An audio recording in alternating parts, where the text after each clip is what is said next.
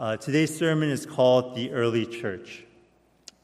In 2018, there was a Pew Research study done uh, on church attendance. And uh, it showed that there were two main reasons why self professing Christians did not come to church.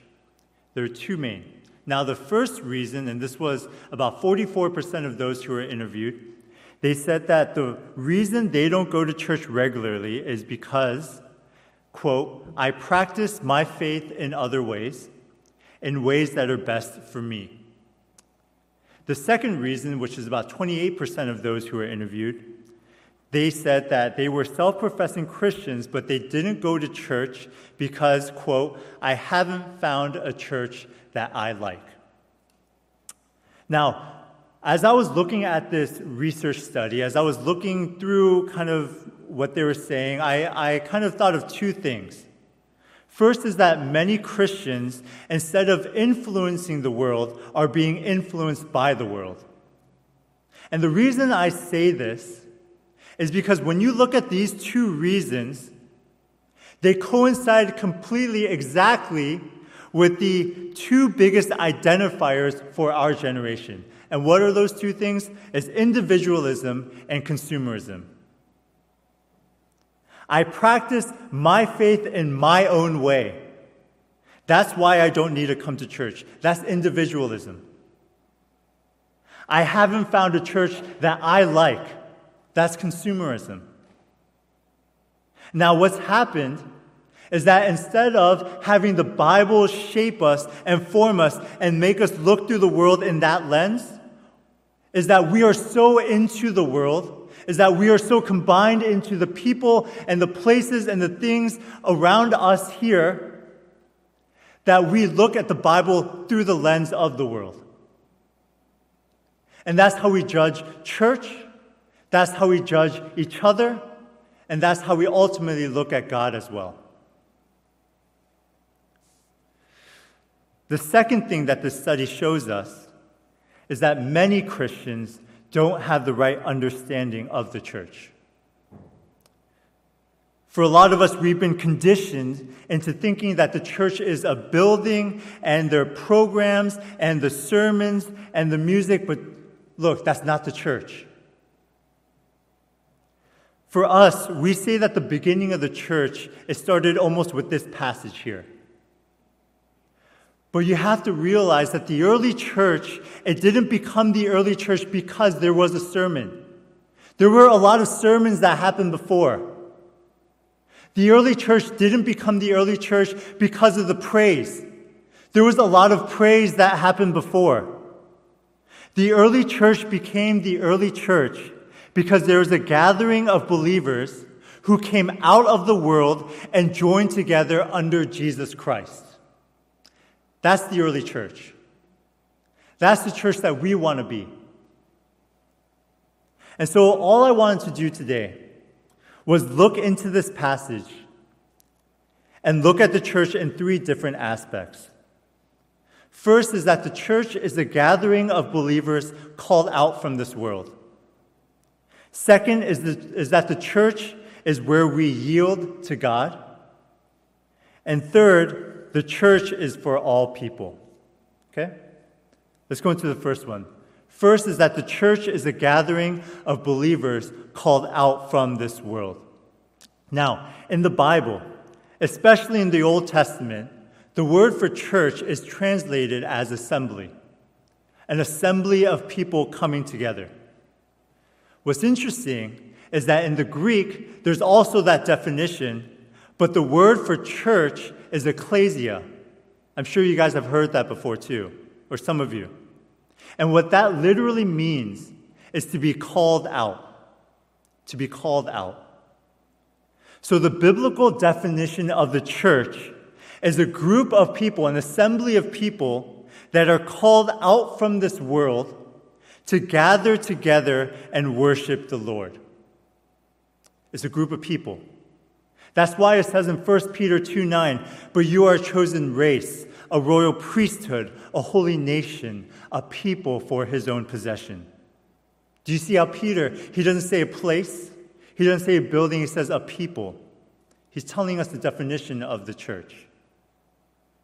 Now, what I think is easy for us to understand is the first part of the assembly. I think it's, un- it's easy to understand okay, a church is where we gather together as people. Because for us in America, at least, there's no problem with gathering.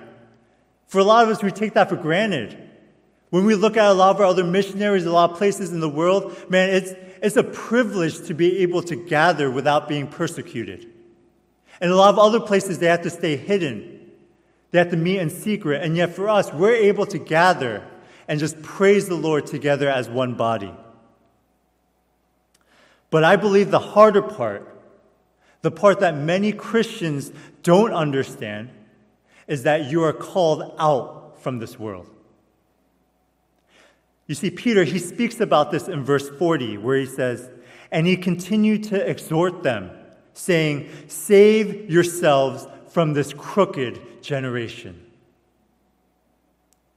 See, church, the word that Peter uses here for crooked is the Greek word scolios.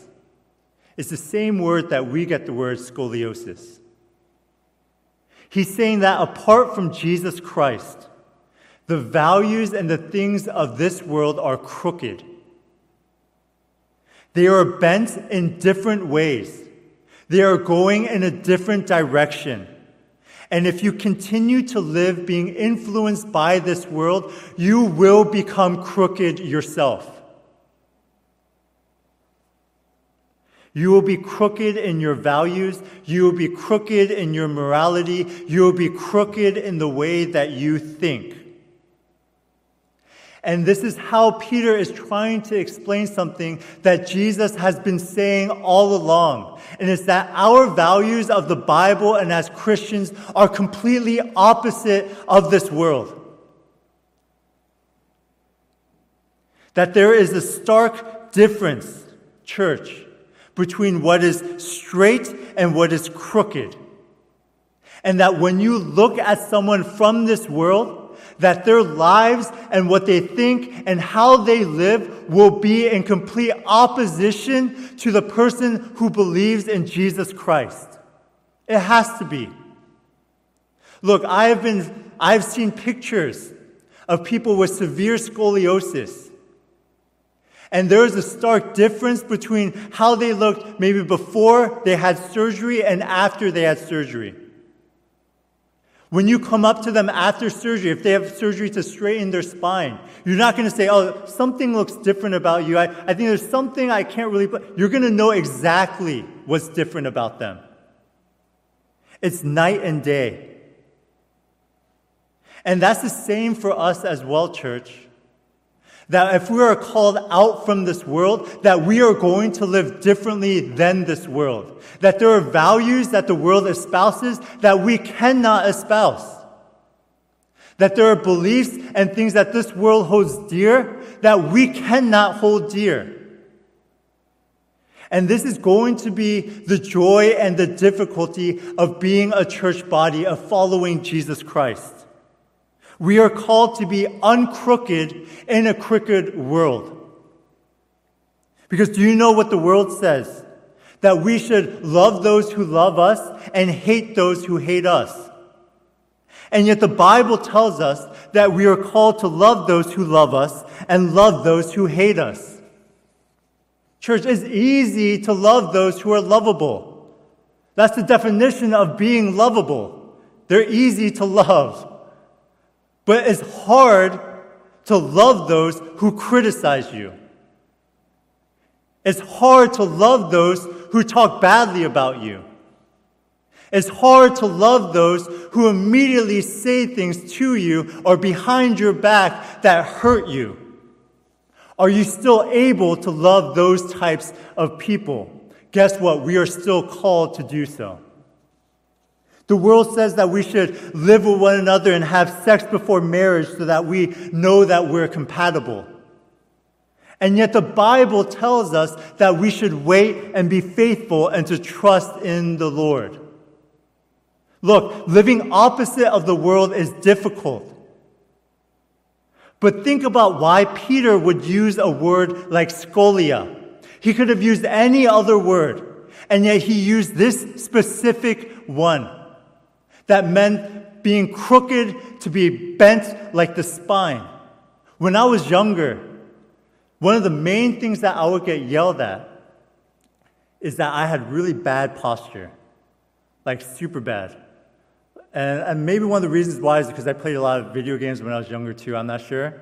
But I remember over time, over a few hours, you know, your, your body, I would just I end up becoming like this, and I wouldn't even notice, but my parents would come up and they'd be like, you need to straighten your back.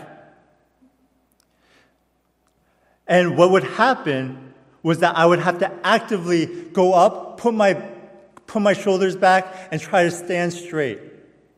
It wasn't natural for me, because for me, my natural position was to be bent over. But I had to learn to get good position. I had to, get, I had to learn to get good posture in my position. I had to train myself to become uncrooked. Church, it's easier to be crooked. It's easier to be bent. And when we don't actively think about it, we are naturally going to go towards the world. We are naturally going to want to hunch down. We are naturally going to want to go to scolia.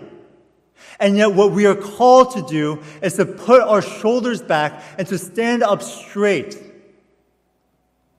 We are called to be out from this world. See, that's the first point. The church is a gathering of believers called out from this world. Secondly, the church is where we yield to God. Verse 42 says this And they devoted themselves to the apostles' teaching and the fellowship, to the breaking of bread and the prayers. The beginning of this verse, it says, And they devoted themselves. Now, other translations, what they say is, So they devoted themselves.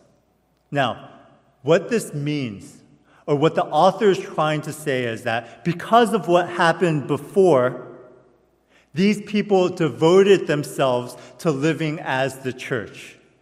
Now, what happened that caused this? Well, we talked about it last week. They were cut to the heart.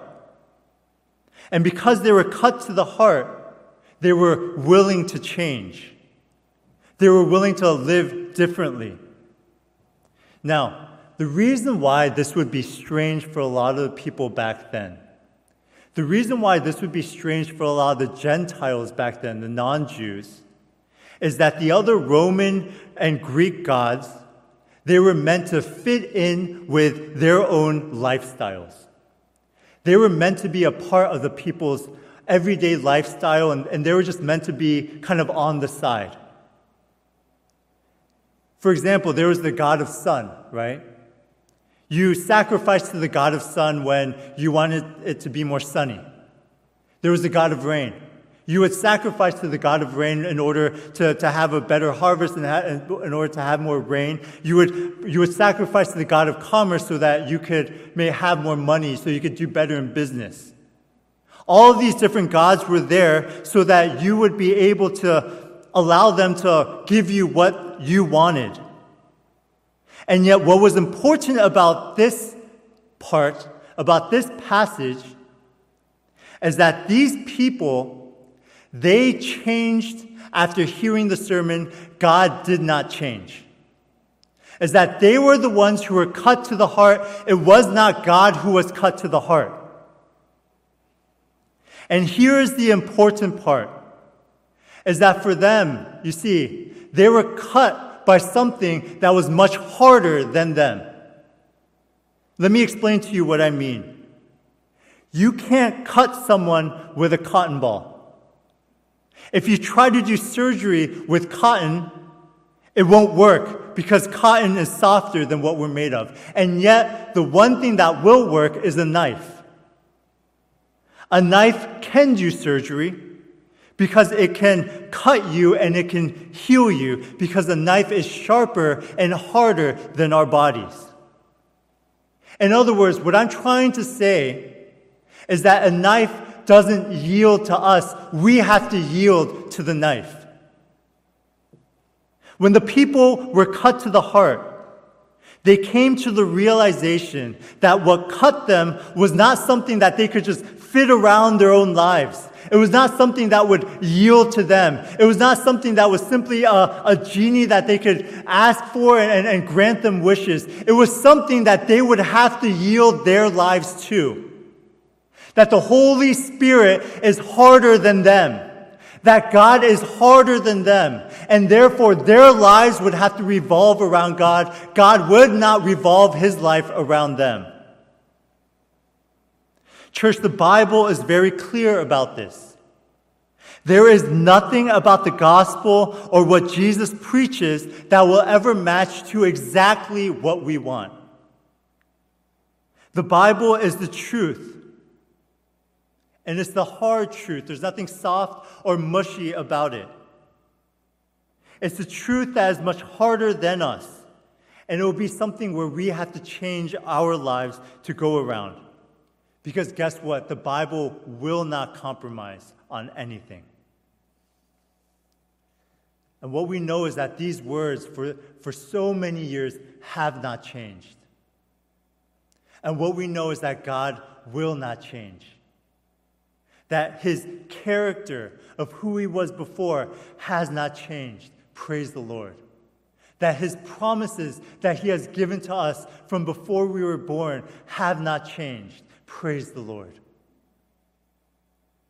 And that the words of the Bible, they will stay the same forever. It's why Hebrews 13:8 it says Jesus Christ is the same yesterday, today, tomorrow and forever. And church, look, I hope that this gives us peace and not anxiety. Because if there's one thing that we do know, is that for us, we are so back and forth with our lives. Man, I can't tell you how much my values and beliefs have changed from when I was 10 years old, from when I was 20 years old. And I can tell you that my life and the way that I view life and my perspective is going to change when I'm 40 and 50 and 60 years old as well. But the Bible does not change and it will not change. And that's the beauty of it. If as long as we hold on to the Bible, as long as we hold on to the truths of the Word of God, then it will direct our steps in the right direction, no matter how much we may change ourselves. That's the second part. Lastly, lastly, the church is for all people. Verse 44 says this And all who believed were together and had all things in common. You know, there's this quote that was attributed to the theologian Augustine that says, uh, The church is a hospital for sinners, not a museum for saints. You see, back then, people, they gathered from all different backgrounds. And in these couple sentences, it can look like everything is really nice and is, you know, they're, they're like the Brady Bunch. They're, they're really sweet and kind with one another. But to think that they had no arguments, to think that there were no fights, to think that everything was completely harmonious all the time is foolishness. And the reason why it's foolishness is because every single person is broken and sinful. Look, I love Shining Star. I love this church. But it would be a lie to say that it's a perfect church. For myself, I am a broken pastor. And I've messed up a lot of times. And look, we have servant leaders here as well. And man, I am so lucky to partner with them to be able to pray with them, to be able to live life together, but they will also tell you, man, that they are broken people. There are so many things that are not great about this church, but it's, it's okay because we have a greatness in our Lord and Savior, Jesus Christ. And look, for me, I, I just want us to understand that this church, as, as broken and as, as sinful as the people may be here, is so important for us to be a part. It's so much it's so important for us to be a part of this, to grow together. That even in the messiness of all of this, that we can still we can still be a part of something greater, that God really encourages and, and, and commands us even to be a part of the church. I know that there are people who have said, look, I'm, I'm into Christianity, but I'm not, insti- I'm not into institutions. And so I'm just not into the church. I know that there are people who say, look, I love Jesus, but I'm just not into, you know, the local church. But I want you to know that that's the same thing as saying, look, hey, I like your face, but I don't like your body. That's the same thing as, as me coming up to a, really close friend saying, hey, look, I want you to know that I really, I love you, I like you, but I hate your wife. How ridiculous would that be? How illogical would that be? Because guess what? If my, my face and my body, they're one, they're me. In the Bible, the, the husband and the wife are one, they're together. You don't separate those two things. And yet, for so many of us, we're trying to separate one or the other. And yet, the Bible is so clear about this that Christ and the church are one, that they're the bride and they're the groom, that they're the head and they're the body. That if you want one, you must have the other. And yet, we're trying to make these distinctions that say, look, I love Jesus, but I just don't love your people. I love you, God, but I just can't stand the people that you have saved. How are we able to make that type of logic in our minds when everything else wouldn't make sense? And that's why for us, we have to have both. We need to be a part of the local church even with the brokenness and the sinfulness of the people around us. And, church, look, I know, I know it's hard. I know it's hard. People are hard. Pastors are difficult. The people around you are hard. The, the things, the life groups are hard. Discipleship is hard. The, the fellowship is hard. All of this type of stuff, they're difficult. I get that. I know that a lot of times the events don't match up to exactly what you want. I know that a lot of times the sermons are boring. I get that. I know that, man, for me, the, the praise is always on point, but I know that sometimes the praise can be a little bit out of your preference. That maybe you want more hymns, that maybe you want more uh, concert style, that maybe you want the lights more dim, maybe you want the lights more up. I get that. I know that there's this messiness with trying to get things together. And there's this messiness with trying to bring all these people with all different backgrounds together in one church. But the Bible says that you can't get away from that messiness. And, church, it's a messiness worth having for the sake of the gospel of Jesus Christ. Look, never forget who is the head of this messy church. Never forget who is the groom of this messy church. Never forget who is the good shepherd of this messy church. It is the perfect one, Jesus Christ. He saved us and he bought us with his blood. And look, he says, I'm going to grow with you. I want to be with you. I want to end with this one story. There's this woman named Joni Erickson, um, Eareckson Tada, and she's this famous Christian uh, speaker and author. Now, when she was a child, she had uh, this accident that left her paralyzed from the neck down. Um, and uh, she had to live her life that way. Now, in one of her books, uh, she wrote about her wedding day. Uh, she's been married now for about 38 years. Um, now, on her wedding day, she wrote that it was really difficult for her because she had to have her friends um, be the ones who, who fit her body into the wedding dress. That her friends were the ones who tried to do her makeup for her and get her ready. She said that as she was being wheeled in, the, the bouquet was lying sideways uh, on her paralyzed hand, and there was nothing that she could do about it.